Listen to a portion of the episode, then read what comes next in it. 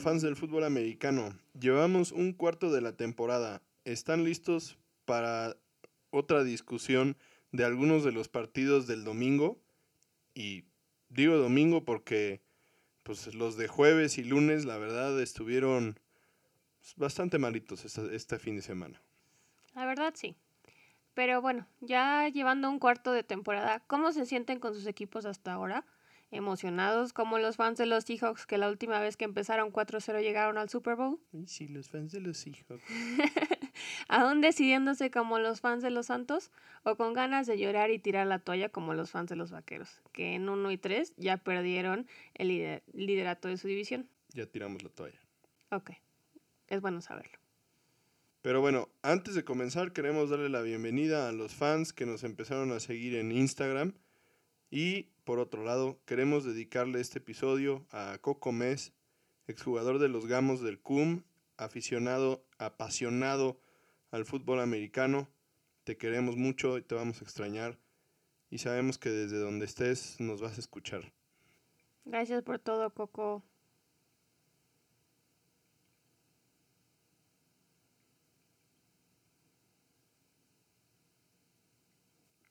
Y bueno, Empezaremos este episodio pues con las noticias malas de la semana, digamos. Eh, por primera vez en la temporada, como habíamos comentado el, el episodio anterior, hubo algunos casos de COVID en algunos eh, equipos y esto provocó algunos movimientos en el calendario de esta semana. Sí, bueno, el juego de los Steelers tuvo que ser pospuesto. Ganaron un, un bye de gratis esta semana. Eh, su juego contra los Titanes se va a pasar para la semana 6 y el juego de la semana 6 se va a recorrer a la semana 7. Por otro lado, el juego de Kansas fue pospuesto para el lunes en la noche. Tuvimos, ayer tuvimos doble cartelera. Sí, este partido se pospuso porque Cam Newton dio positivo alrededor del viernes en la, en la noche. Y el coreback suplente de los Chiefs también dio positivo. Y bueno, ese juego sí se jugó porque como ningún otro e, jugador del equipo, ni miembro de staffs, ni nada de esto volvió a dar positivo en los días subsecuentes se dio la posibilidad de que se jugara el partido en lunes en lugar del domingo. Por, por el lado del, juego de los titanes, pues hubo primero cinco, cinco casos positivos, después en los días siguientes llegaron hasta 16 casos entre jugadores y miembros del staff, y entonces por eso el, el partido pues fue suspendido hasta que se, se pues controlara la situación de los titanes.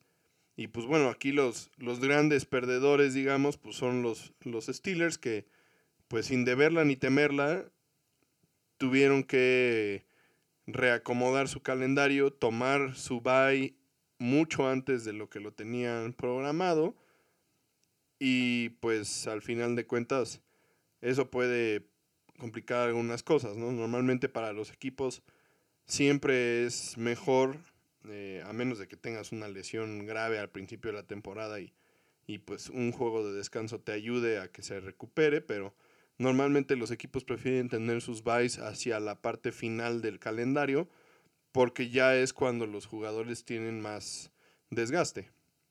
Sí, y bueno, afortunadamente llevan, los titanes llevan dos días sin dar positivo. Entonces puede que a partir de mañana martes o el miércoles ya puedan regresar a las instalaciones. Lo que sí es que la liga y la asociación de jugadores van a tener la vista muy puesta en este tipo de situaciones, eh, porque bueno, se llegó a un acuerdo para que todos estuvieran mm, seguros, sanos y la temporada se pudiera dar lo más normal posible, entonces pues están analizando nuevos castigos y multas mucho más agresivas para los jugadores, equipos y miembros del staff que no sigan estas reglas, ¿no? O sea, los nuevos castigos podrían llegar hasta eh, perder un juego por default o perder algún pick en las rondas de los drafts. Entonces, pues veremos qué pasa. Esperemos que esta situación no se repita porque podría poner en riesgo nuestra temporada que tanto luchamos por tener. Sí, sí cabe mencionar que tanto la NFL como eh, la Asociación de Jugadores, que es el, básicamente el sindicato de jugadores, están investigando a los titanes porque digamos que la parte positiva de esto fue que ningún jugador de los vikingos, que fue el último juego que dio, que tuvieron los titanes, dio positivo. O sea, ningún jugador de los vikingos dio positivo. Lo que quiere decir que en el juego no hubo un intercambio entre los, los jugadores que estaban contagiados de los titanes con los jugadores de los vikingos, que esa era la preocupación más grande de la liga que pues al momento de que tuvieras que viajar, que enfrentarte a otro equipo, los jugadores en el campo no están este, jugando con la sana distancia y todo esto, y que eso pudiera llevar a que se contagiara gente de un lado al otro. Eso no sucedió, entonces tanto la liga como la asociación de jugadores están investigando a los titanes y, los castigos sí pueden ser muy fuertes si llegaran a encontrar que los titanes violaron alguno de los protocolos que se habían establecido. Después de ese breve paréntesis, ahora sí vamos de lleno con los juegos de la semana 4. Empezamos con el juego de los Chargers contra los Buccaneers. Juego que terminó 31-38 favor los Buccaneers. Este juego de las principales cosas que vimos fue que las primeras 15 jugadas del partido Brady las ejecutó a la perfección. Y bueno, en el caso de Justin Herbert pasó lo mismo. Oh, pero bueno, una vez que se salen del script, Tom Brady tuvo una intercepción, que, la cual fue la cuarta en sus, en sus últimos seis juegos, que terminó siendo un pick six. Sí, aquí un dato curioso respecto a los pick six con Tom Brady. Ha tenido cuatro de estos en sus últimos seis juegos. Y antes de esto, para encontrar otro lapso de, partidos en su carrera en los que pudieras acumular seis intercepciones, tendrías que recorrer 101 partidos para encontrar cuatro intercepciones que terminaron en, en touchdown antes de estos seis. O sea, esto habla un poquito del, bajón, digamos, que ha tenido Brady en su desempeño en esta última parte de su carrera. Como se dice en, el medio, pues aquí el, el, único que no está, que no ha perdido ningún partido es el tiempo y está cobrándole la factura ya la edad. Y esta, esta estadística me parece que, que da, pues ese, es la muestra de, de, de esto, ¿no? O sea, ya y, lo comentábamos cuando estábamos viendo el partido, o sea, ya se ve que no tiene la fuerza al momento de tirar trayectorias cortas hacia la banda, se ve que ya no tiene el, el, zip. ya, no, ya no tiene la misma fuerza para, para meter el balón en, y llegárselo con fuerza al receptor que va corriendo hacia afuera, hacia la banda, y muchos profundos, muchos corners que pues se han avivado, que se han dado cuenta de esto, están aprovechando esto para casi casi que tirarle el anzuelo y luego írsele encima y pues así han sido sus últimas intercepciones. O sea, los Santos ya lo vimos que, que Jenkins en, en, los Santos le interceptó una y se la regresó a touchdown y es el mismo caso este juego contra los Chargers. Así mismito le interceptaron y así mismito se la regresaron a touchdown. Sí, bueno, y se notó en la primera mitad sobre todo, ¿no? Este, en su primera serie ofensiva anotan eh, pero después los Chargers anotan 24 puntos sin respuesta. Y se hubieran quedado así la primera mitad de no haber sido por un fumble que Tampa Bay forzó y que pues terminó en una anotación con veintitantos segundos porque termina, antes de que terminara el primer, la primera mitad. Entonces, pues sí se ve que le está costando pues tener como un rapport con sus compañeros, compañeros de equipo, con sus receptores, con sus corredores. Eh, esperábamos ver más de Gronk, que pues él personalmente pidió que entrara al equipo y en este juego pues ni siquiera pintó, ¿no? O sea, le lanzó el balón tres veces en todo el juego, una dentro de la zona de anotación que pues no cachó, hasta prácticamente el final del juego logró atrapar una bola, pero pues como si no estuviera.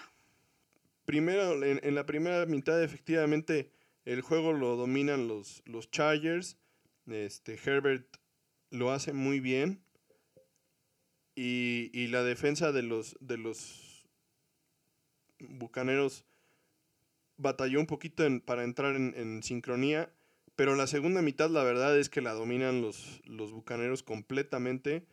Brady empieza a entrar en ritmo, le hizo bastante falta este, Chris Godwin, que pues ha estado lesionado en estos primeros cuatro juegos, ha jugado dos, se ha perdido dos y pues por lo que parece va a seguir fuera la, semana que sigue. Entonces ha empezado a entrar en, un poco más de ritmo con Mike Evans, que es, era su otro receptor bastante bueno también. Que también cabe mencionar que no está al 100. No, de hecho se le vio, se le vio cojear durante el partido, pero tuvo un buen juego y también, por otro lado, en el juego por tierra, Ronald Jones, pues tomó la batuta de Leonard Fournette, que está también lesionado, y, y, se empezó a, conjuntar el equipo, empezaron a dar muestras de lo que pueden llegar a ser. Brady canalizó a su Russell Wilson interno y tiró para cinco touchdowns en el partido en total. Y bueno, al final una, una buena actuación de Tom Brady eso es lo que quieres de él, ¿no? Sí, se, como, como mencionamos, sí se le nota ya la edad, pero al final, cuando, cuando lo necesitas, cuando necesitas ese, ese plus que te da un jugador como Tom Brady con su experiencia, pues innegable la, la calidad que tiene y el liderazgo que tiene. Pues sí, eso que ni qué. Pero bueno, pasamos del GOAT, un coreback un poco ya entrado en años, a uno de los novatos que ha dado más de qué hablar esta temporada, ¿no? O sea, como ya bien dijiste, Justin Herbert lo hizo muy bien, estuvo leyendo muy bien en el campo, encontrando a sus segundas o terceras opciones cuando Allen le hacían un 2 a 1 entonces, pues se le ve bastante madurez para hacer sus primeros cuatro juegos, ¿no? O sea, es, es verdaderamente sorprendente. Tuvo tres touchdowns, sí, una intercepción, errores de novato, etcétera, etcétera.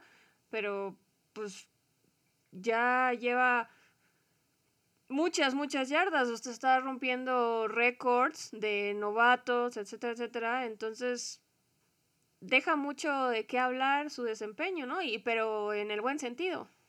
Sí, la verdad es que el hecho de que, de que encuentre segundas o terceras opciones habla muy bien de Herbert. Eh, en el partido, de hecho, pues nos encontramos con algunos receptores de los que no habíamos oído hablar nunca en, en, la, en la temporada, ¿no? Como es el caso de Jalen Guyton, que cachó un pase de touchdown de 72 yardas, o de Tyron Johnson, también otro pase largo de 53 yardas de touchdown. Y de Donald Parham, que fue al que encontró en, la esquina del end zone para, para, un touchdown de 19 yardas. Y esto lo que quiere decir es que normalmente como, como coreback novato empiezas a encontrarte cómodo con tus receptores más dominantes. En este caso podría ser Keenan Allen, que, que es su, este, su receptor abierto más experimentado y que además de todo es bastante bueno. O podría ser también Hunter Henry, el ala cerrada. Las alas cerradas son tradicionalmente jugadores con los que los corebacks novatos empiezan a agarrar mucha confianza, mucha comodidad por, por el tamaño que tienen. Es muy fácil tirarle pases a las alas cerradas. Y en este caso, Herbert, sin importar si tiene esa confianza o esa comodidad de buscar a estos dos jugadores que son los más dominantes de, su juego aéreo, está buscando y encontrando jugadores que pues, están solos por las condiciones que tienen justamente Henry y Allen. Entonces está progresando en, las lecturas y está encontrando a los hombres que están solos, que son a los que le tiene que tirar el balón. Eso es reflejo de, de madurez realmente, como dices. Y pues habla muy bien de él. Y no, y se le ve también un brazo súper cañón. O sea, cuando lo dejó ir, la defensa de los Bucks se vio en muchos problemas. O sea, los, los voló prácticamente, ¿no? Se les fueron los receptores a los que les puso la bola. Entonces, pues va a ser muy interesante la situación de los Chargers, que para, pues para mí y creo que también para ti es muy obvia, ¿no? O sea, él debería ya ser el, el coreback titular. de este equipo, pero pues su coach, Anthony Lynn, todavía está en la posición que habíamos mencionado antes, de que no, que él no, no va a ser el titular cuando su otro coreback regrese de la lesión. Es muy curioso este, este tema porque pues el único juego que tienen ganados los Chargers fue su juego eh, de la semana 1 en, la que jugaron con, contra Cincinnati y fue el juego en el que jugó Tyro Taylor. Curiosamente, los tres juegos que ha jugado Herbert, que sí, efectivamente se ha visto muy bien y muy maduro y se ha visto que, que ha ejecutado la, ofensiva bastante bien y han competido contra equipos de otro nivel como es Tampa Bay. Realmente los Chargers fueron ganando el partido pues casi todo el tiempo. Y al final le tomó a Tom Brady cinco touchdowns para poder superarlos. Pero el caso es que pues no ha ganado ninguno de esos tres partidos, ¿no? Y jugó fuerte también contra los Chiefs en su primera, en su primera ocasión.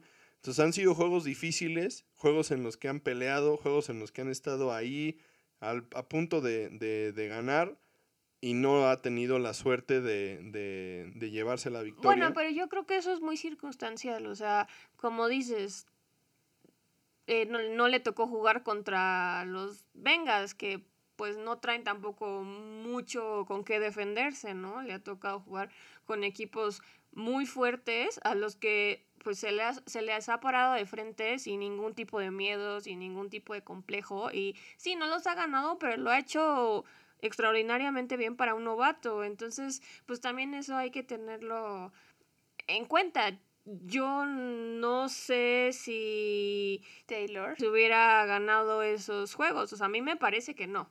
Lo que vimos en la primera semana mm, no me parece que sea suficiente para dar la pelea que ha dado Herbert, ¿no? Digo, es algo que no sabremos hasta que pues la situación de los corebacks de los Chargers se decida, pero...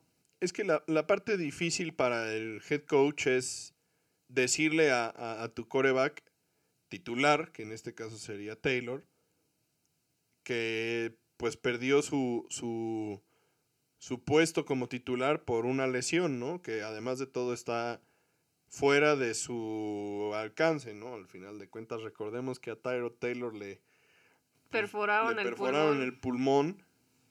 Y eso está, o sea, no es que él haya tenido mal desempeño y haya perdido su, su, su chamba porque, porque no estaba haciendo las cosas correctamente. Y, y siempre en el, en el cocheo, pues eso es algo que te da respeto con los jugadores. O sea, si tú no, no tienes esa, esa capacidad de, de, de ver realmente el, el, desempeño de tus jugadores y tomarlo en cuenta. Tomarlo en cuenta y por una lesión lo vas a sentar, eso a veces crea problemas en el, en el vestidor.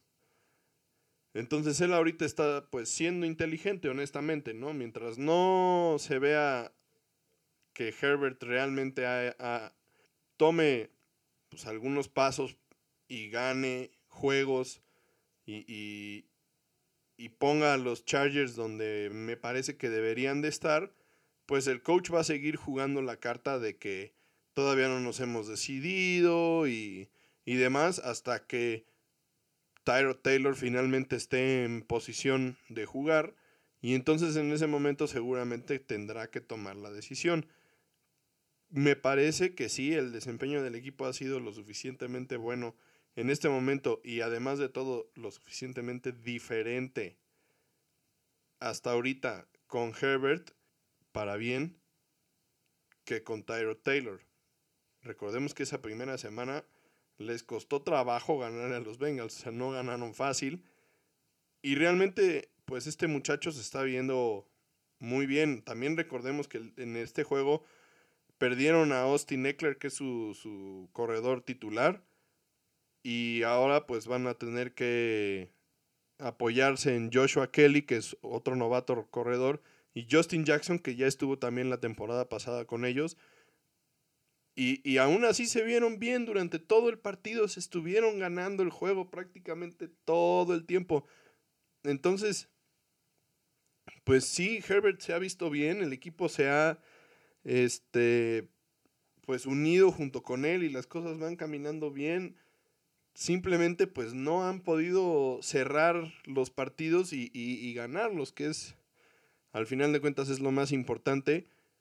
Y realmente, cambiando un poquito de tema, un poquito, o sea, ¿qué tal los corebacks de este draft? O sea, hemos visto a Joe Burrow, y a Justin Herbert, corebacks de la primera ronda, la 1 y la 6, ¿no? La selección 1 y la selección 6. Y ambos han dado destellos de grandeza. Sí, de gran nivel. No, y se ve que puede, o sea, que tienen todo para hacer corebacks franquicia, ¿no? Y llevar a, y, y llevar a su equipo muy lejos en los siguientes 10 años, por lo menos. Y, y... y todavía nos falta ver a Tua. Exactamente. Todavía no hemos visto a Tua. Seguramente, igual, por ejemplo, los delfines no se han visto tan bien. Sí, se le ganaron a los jaguares el, el, jueves, no este, no este jueves de la semana 4, sino el de la semana 3.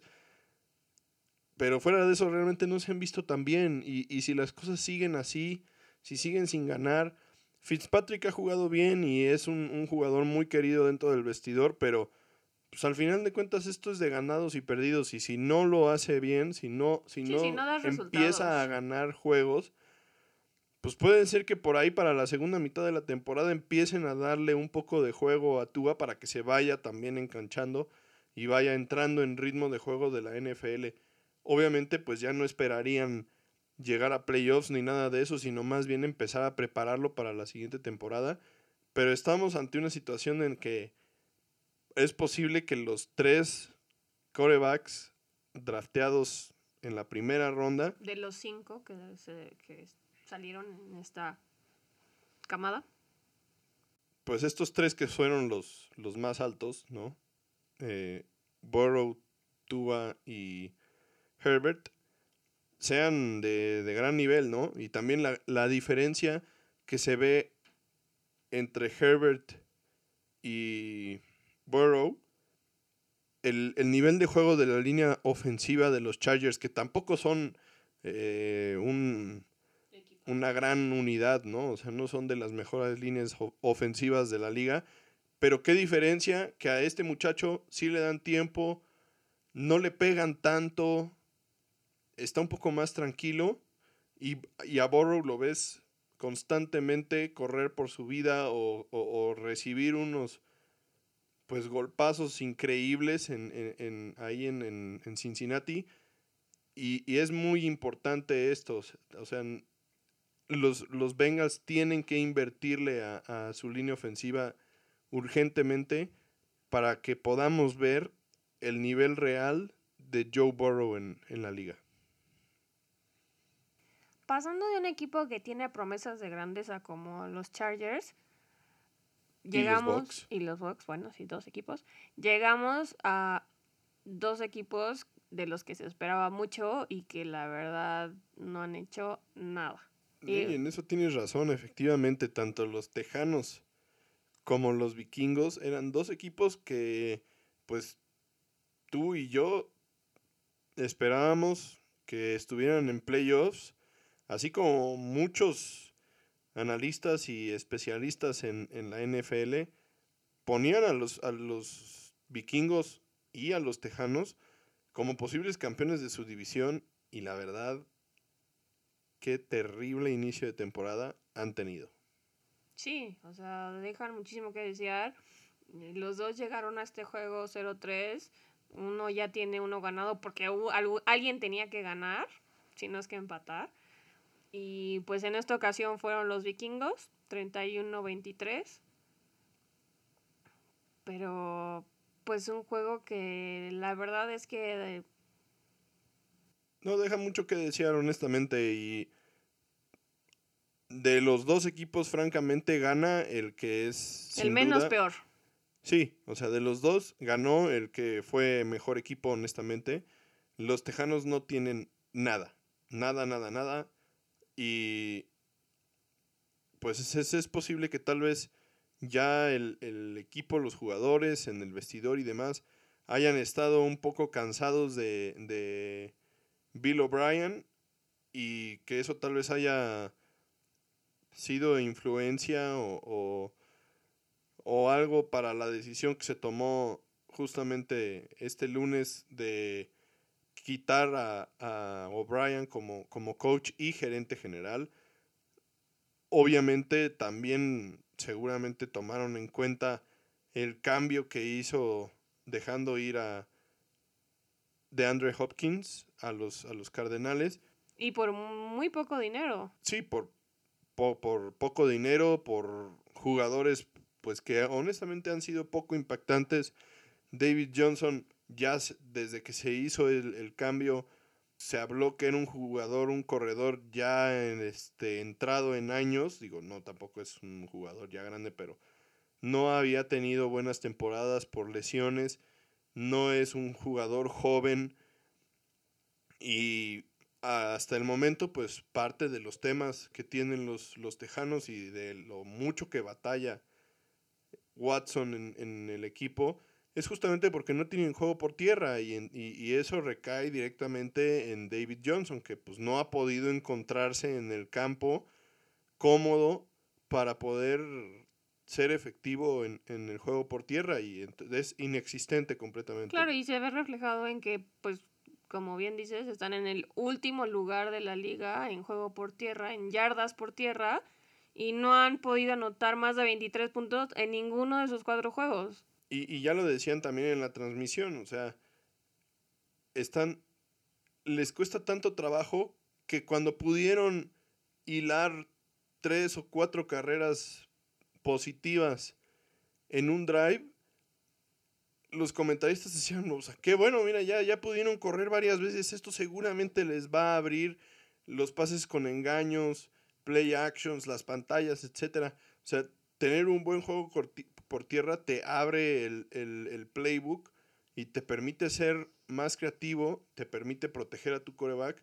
Y en este caso, como los tejanos no tienen, no pueden establecer ese juego por tierra, pues entonces les cuesta tantísimo trabajo y por eso también, independientemente de que la línea ofensiva no está jugando a buen nivel, pues tampoco el, el, el cocheo les está ayudando y eso ha provocado que Watson tenga tantos problemas, esté corriendo.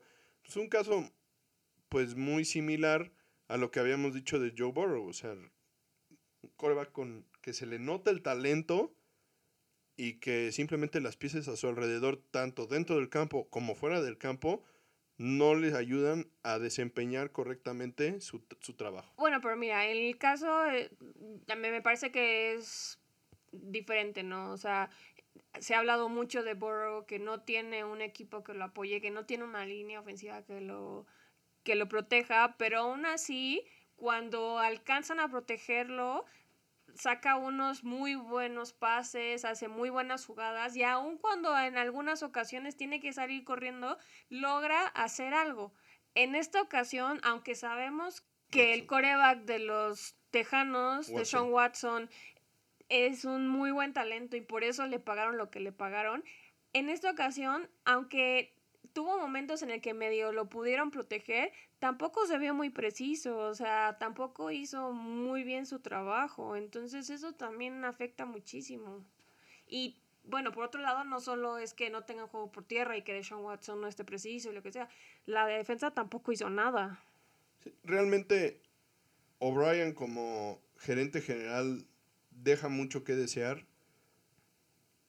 Realmente. Bueno, pues en esta temporada. Porque Sí, cons- no, sea, hay que considerar y no, no podemos olvidar que llevaba seis temporadas con el equipo Sí, y cuatro no de esas tuvo títulos divisionales. Sí, pero no en todas había sido el gerente general del equipo y eso es muy importante.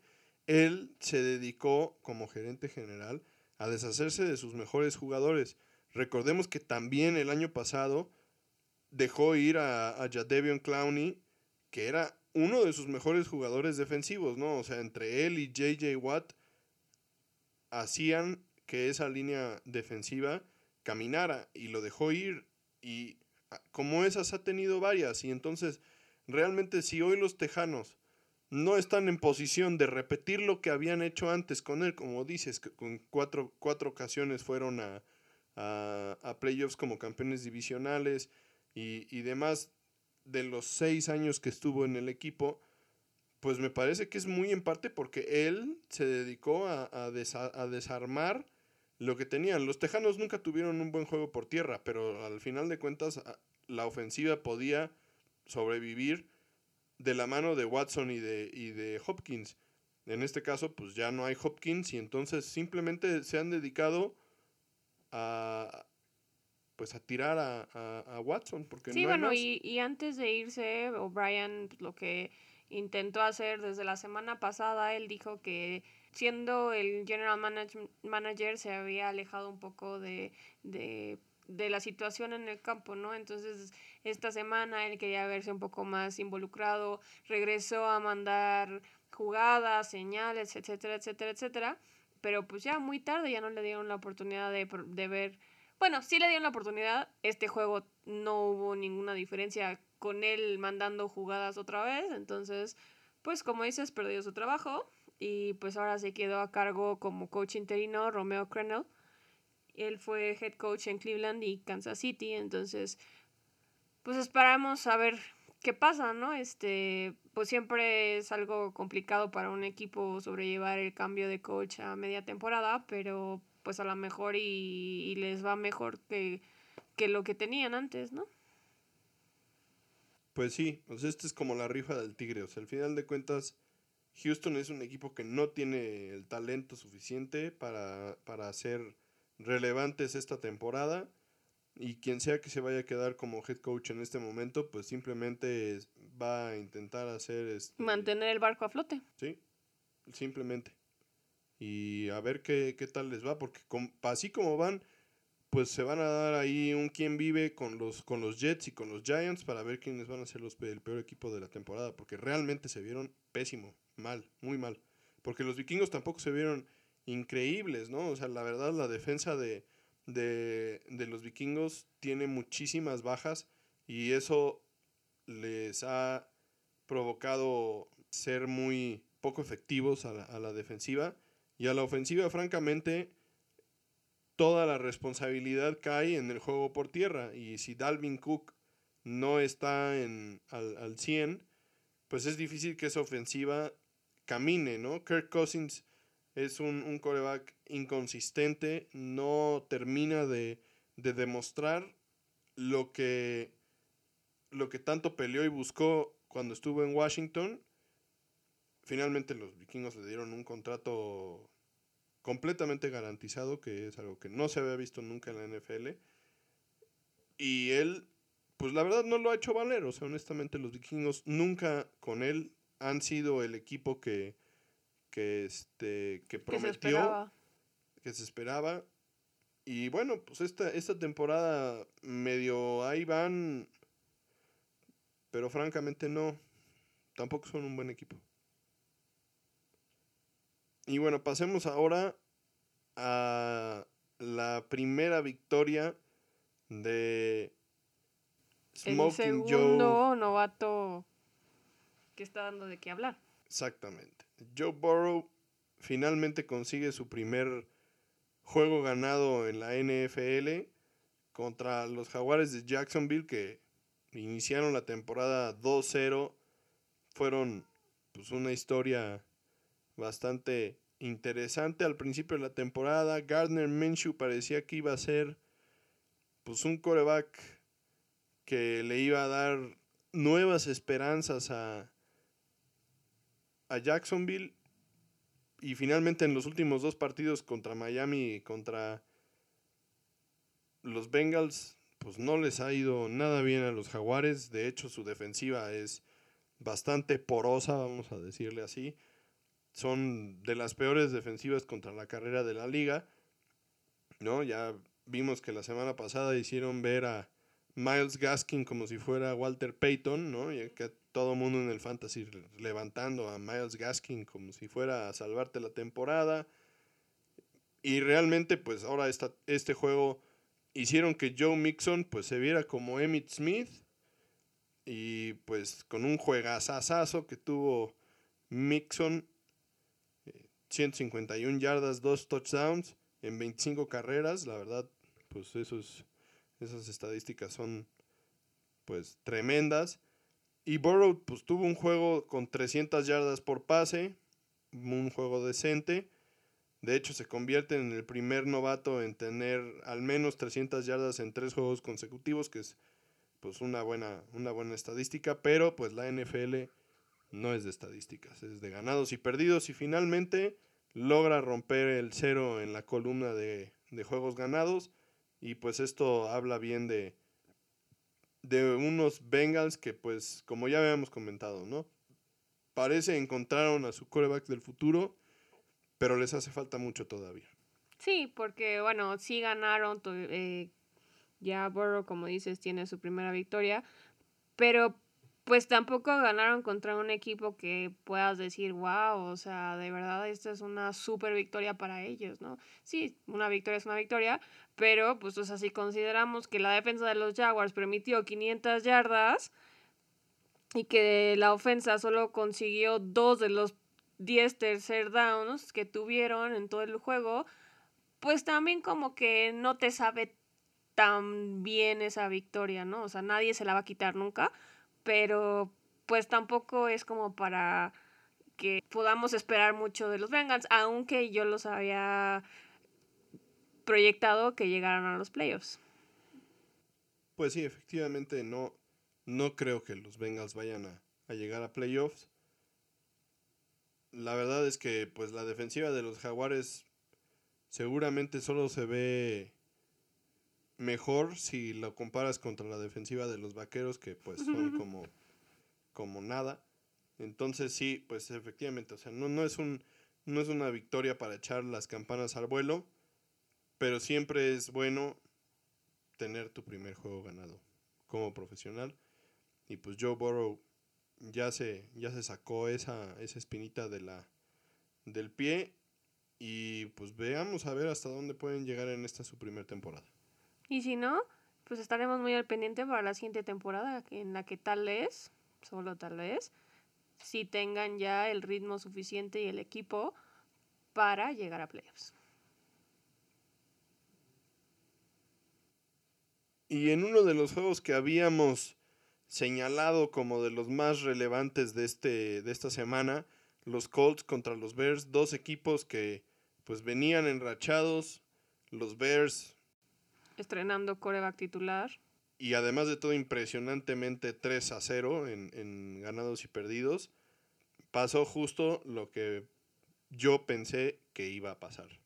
Se encontraron con su primer reto relevante de la temporada después de ganar juegos contra equipos pues muy inconsistente, vamos a decirlo, los Leones, Atlanta y bueno, pues finalmente se vieron rebasados. Nick Foles, que se estrenaba como titular, como dices, no se vio nada bien en el partido.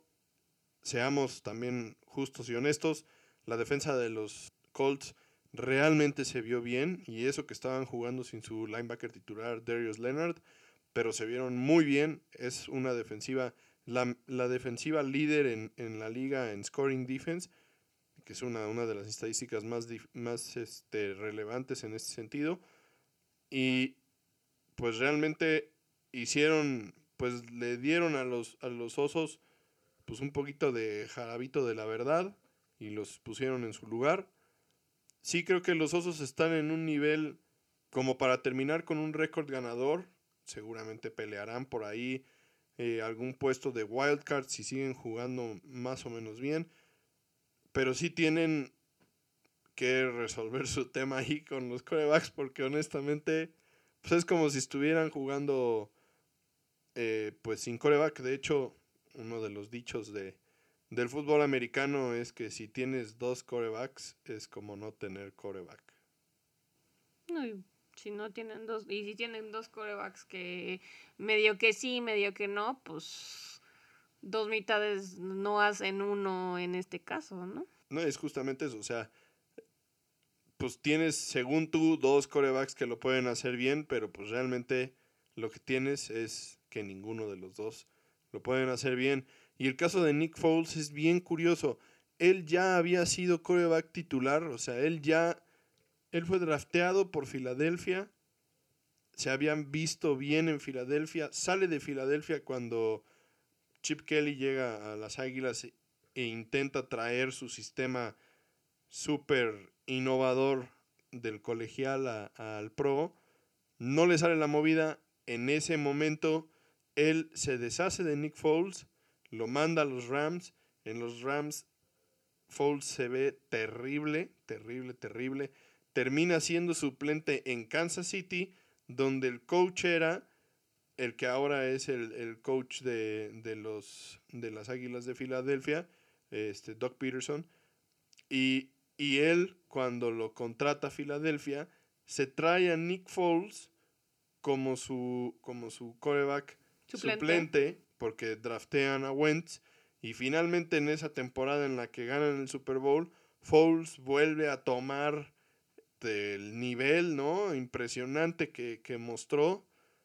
Y pareciera que, que, Nick Foles está hecho para jugar en las Águilas de Filadelfia y nada más.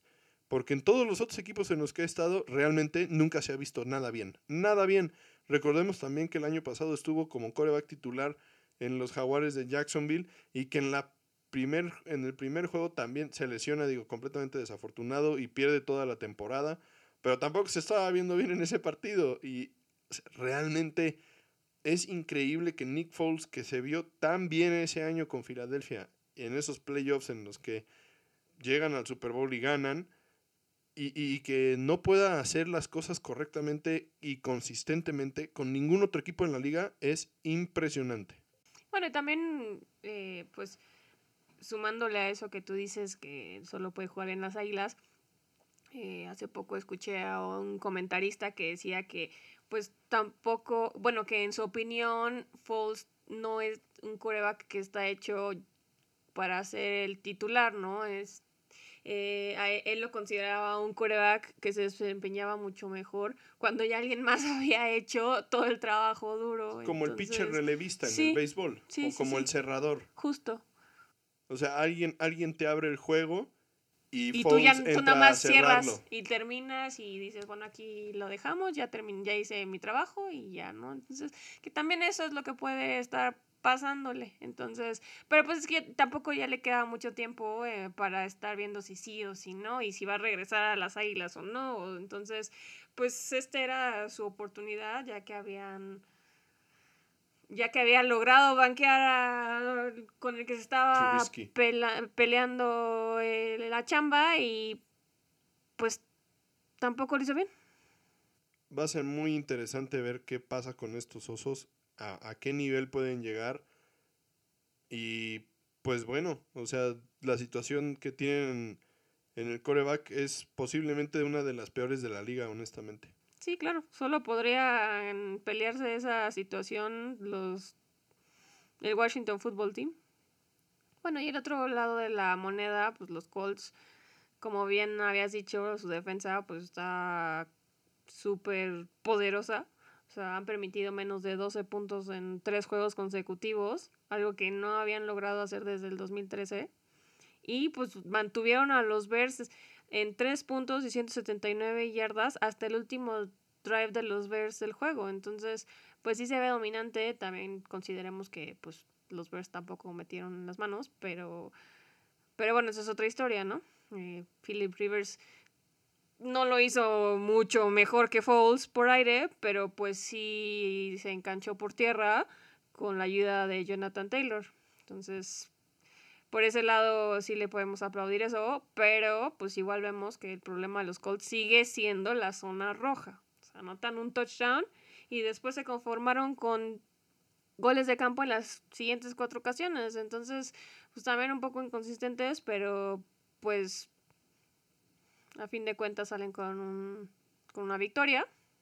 Y lo que habíamos comentado de este partido la semana pasada, que era interesante por el lado de los Colts ver realmente, pues enfrentarse a un equipo ganador, en este caso como los, como los Osos, ver qué tal se desempeñaban en esta situación y ver si se podían mantener cerca de los Titanes, que son ahorita los líderes divisionales porque van invictos. Recordemos que los Colts tienen un partido perdido, el primero de la temporada, y pues e, esta victoria era muy importante para ellos, la consiguen. Recordemos que ahorita los, los Titanes no jugaron, entonces siguen como líderes divisionales, pero solamente por el juego que tiene de más ahorita Indianapolis. Recordemos que este juego que los Titanes no jugaron era un juego contra el también invicto Pittsburgh y que posiblemente era un juego que podía perder Titanes y que entonces eso podía igualar los cartones y realmente poner interesante la división. Entonces, pues bueno, obviamente el juego sí se va a realizar, se va a realizar la semana 6, como ya dijiste. Va a ser muy interesante y los Colts por lo menos mantienen el paso, mantienen la presión en los Titanes y se yo creo se consolidan en este momento en, al 25% de la temporada como un equipo que seguramente vamos a ver en playoffs. Y en lo que podríamos definir como el Baba Bowl de la semana, un juego que honestamente yo pensé que los 49 no iban a perder de ninguna forma, pues encontraron la forma de perderlo. Me parece que pecan de exceso de confianza al enfrentarse al que posiblemente también podría ser el peor equipo ofensivo de la liga, decidieron los, los 49 cuidar a Jimmy Garoppolo, eh, no meterlo al juego, dejarlo inactivo una semana más para que se recuperara de su, su lesión, cuando ya se notaba bastante más eh, sano y con posibilidades de jugar. Sí regresa Kittle para el partido, de hecho tuvo un excelente juego, pero... sí, 15 pases atrapados, 183 yardas y una anotación. Pero no les fue suficiente eso. y es increíble que hayan, que hayan encontrado la forma de perder contra las Águilas de Filadelfia, un partido que debieron de haber ganado. Me parece que los 49 con las lesiones y las condiciones que tienen en este momento, no deberían de estar regalando este tipo de partidos contra equipos a los que les deberían de ganar. Si ellos quieren tener una chance de entrar a playoffs, necesitan tener un buen récord porque no van a ganar esa división. Entonces necesitan meterse como wildcards, necesitan tener un buen récord. Y esto, esta, esta, esta derrota de esta semana contra las Águilas de Filadelfia, puede ser una de las peores derrotas para ellos en esta temporada. Sí, puede ser lo que los deje fuera de playoffs. Realmente me pareció sorprendente. Yo sí esperaba que los 49 fueran un equipo que pudiera, aún con Nick Mullens, dominar este partido y dominar a las Águilas de Filadelfia, pero bueno, ya vimos que no. En la NFL ningún equipo es muy pequeño, ningún equipo es tan malo, no te puedes confiar así contra nadie y la muestra es este partido de domingo por la noche, en la que en las últimas series de la, del, del partido les anotan 14 puntos, con lo que terminan ganando el partido. Es increíble. Sí, o sea, 14 puntos en menos de 10 segundos. O sea, eso es algo que no debería pasar en ningún tipo de juego. Pero bueno, y qué hablar de la división este de la nacional. O sea, realmente son pues lo peor de lo peor. Increíblemente sucedió el escenario más improbable después de esta semana, pasando el, la cuarta parte de la, de la temporada.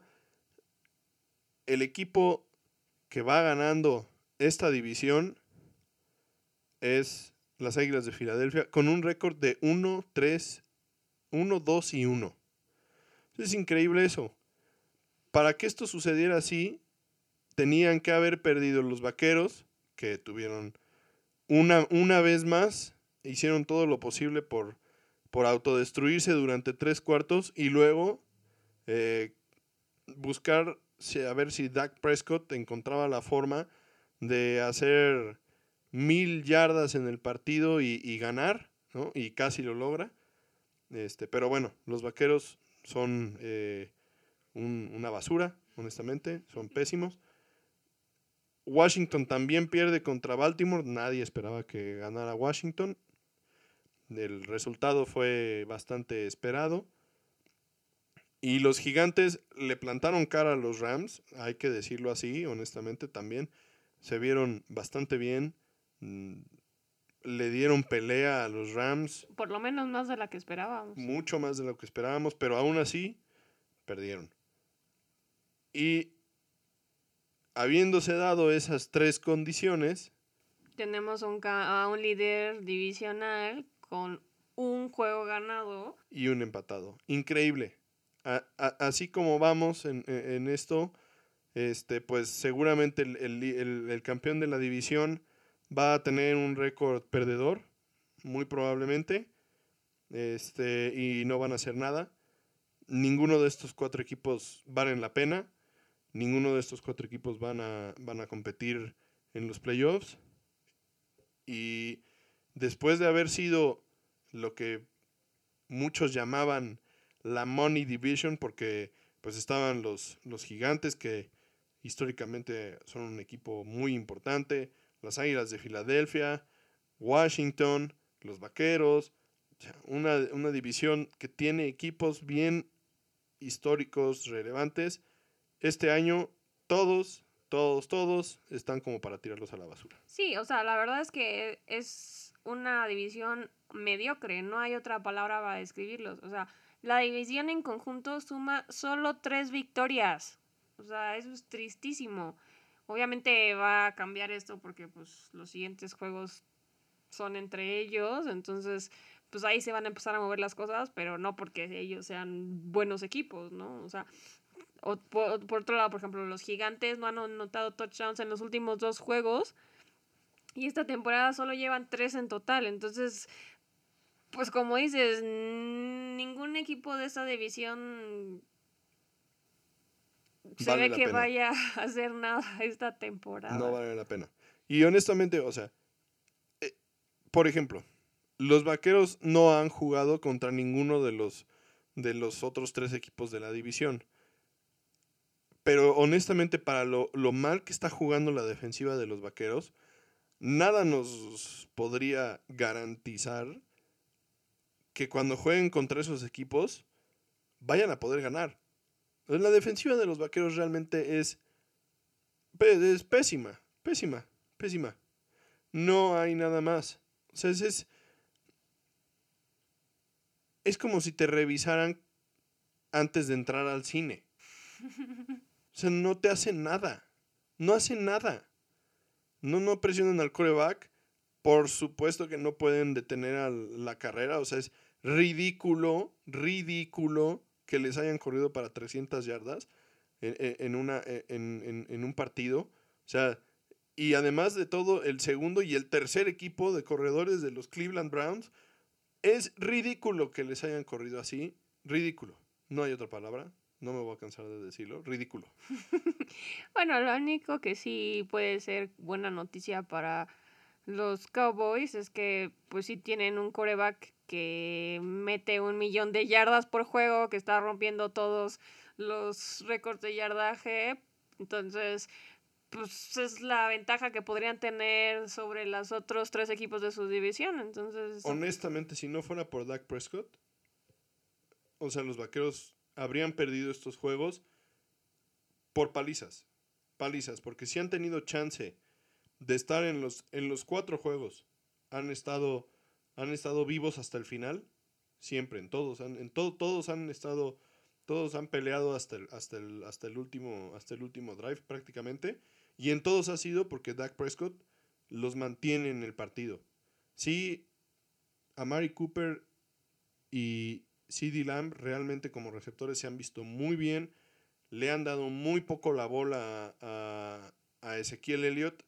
Me parece que por ahí va parte del, del tema. No, no pueden controlar el ritmo de juego porque el juego por tierra no se ha visto tan bien. Han tenido sus problemas en la línea ofensiva. Pero también, por otro lado, ¿cómo pretendes correr la bola si tu defensiva no, no, no, no para nunca? O sea, si, si, al, si en el tercer cuarto ya te, ya te metieron 41 puntos, claramente no puedes darte el lujo de tardar 7, 8 o 10 minutos en mover la bola hasta el touchdown. Necesitas anotar rápido y entonces tienes que pasar para 500 yardas como Dak Prescott, ¿no? Pero eso es ridículo. O sea, así, así, no van a llegar a ningún lado. Bueno, que te quede el consuelo de que alguien va a tener que ganar esa división. Una vez más. Pueden ser los vaqueros. Ridículo, ridículo. Es un ridículo lo que están haciendo a la defensiva, francamente. Bueno, habiendo terminado de ver hacia atrás y hacer un recuento de la semana 4. En el recuento de los daños. Miremos hacia adelante. Vayamos al futuro. ¿Qué juegos te parece que deberíamos de poner atención para la semana 5 de la NFL? La verdad es que esta semana se ve un poco lenta. Entonces, pues yo creo que vamos a enfocarnos hasta este momento en lo que, lo que nos dejan ver los programas. Yo creo que nos enfocaríamos en los Bills Titans, Raiders Chiefs, un juego divisional, y Colts Browns. aquí los Colts son como nuestro termómetro para los equipos competitivos de la americana los Browns que han ganado tres juegos consecutivos y que parece que tienen mejor nivel de lo que demostraron la semana 1 contra los Ravens en la que los barrieron tremendamente y los hicieron ver muy mal. Pues estos últimos tres partidos se han visto bien. Los Colts, como ya lo mencionamos en, antes en el episodio, pues son un, buen equipo que, tiene buenas aspiraciones para playoffs y pues seguramente veremos si tienen el. si los Browns tienen la capacidad de superar a los Colts. O los Colts realmente se ponen en ese escalón elite de la, de la, de la conferencia americana. Sí, considerando y recordemos que los Browns no tienen a Chop. Sí, bueno, pero pues también recordemos que tanto, bueno, que Karim Hunt, que sería el el corredor que, tomaría su, su, puesto como titular, se vio muy bien también contra los vaqueros, ¿no? Volvemos a lo mismo. No es difícil verse bien contra los vaqueros, pero se vio muy bien contra los vaqueros.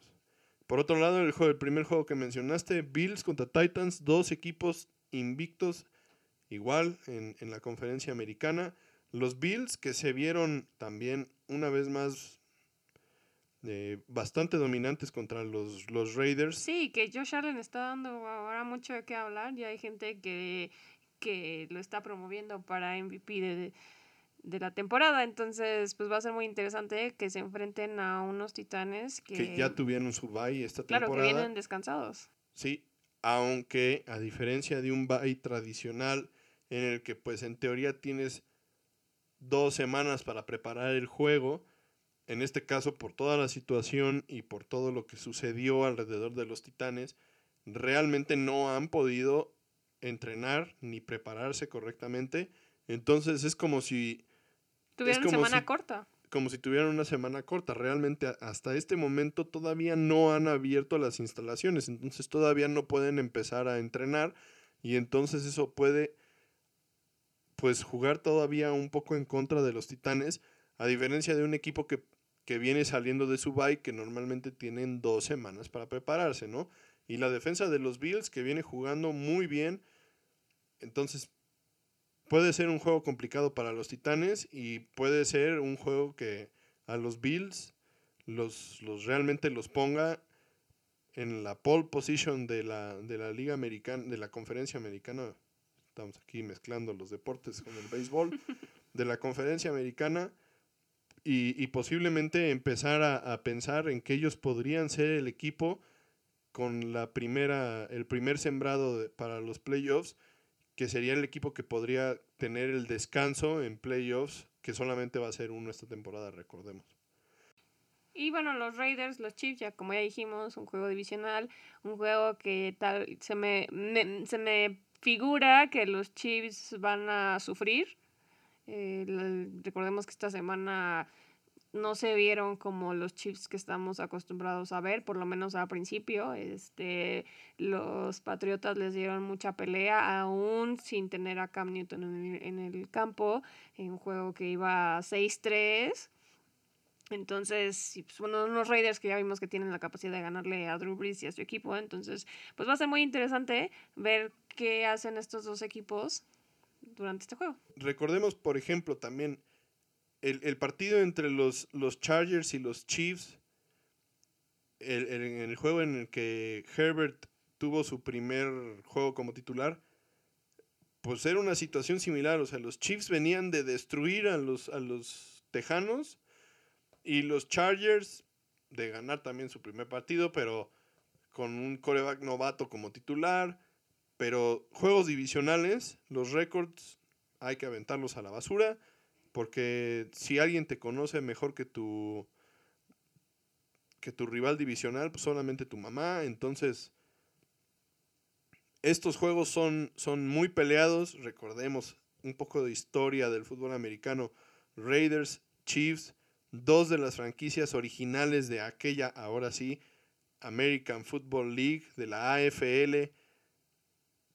Estos dos equipos se odian, son equipos históricos, históricos de la, de la NFL, de, de, de todo esto del fútbol americano profesional. No se quieren, son equipos que tienen historia. Es uno de los grandes clásicos de la NFL y este puede ser un juego bien complicado para los jefes y puede ser un juego que a los Raiders les dé también ese, ese empujoncito para ir un poquito más allá en la temporada. Sería increíble. Puede ser un juego muy interesante. Y lo que sí, seguro, un juego en el que se van a pegar fuerte. Con eso cerramos el episodio de hoy. Recuerden que esperamos sus comentarios, dudas, sugerencias a través de nuestra página de Facebook de Tocho Morocho o nuestro correo electrónico de tochomorochopod.gmail.com. Recuerden darle like, suscribirse y compartir el episodio con sus amigos, familiares, que disfruten de este gran deporte que es el fútbol americano. Y les mandamos un saludo especial a nuestros fans de España y a nuestro único fan de Portugal. Gracias por escucharnos del otro lado del charco. Bye.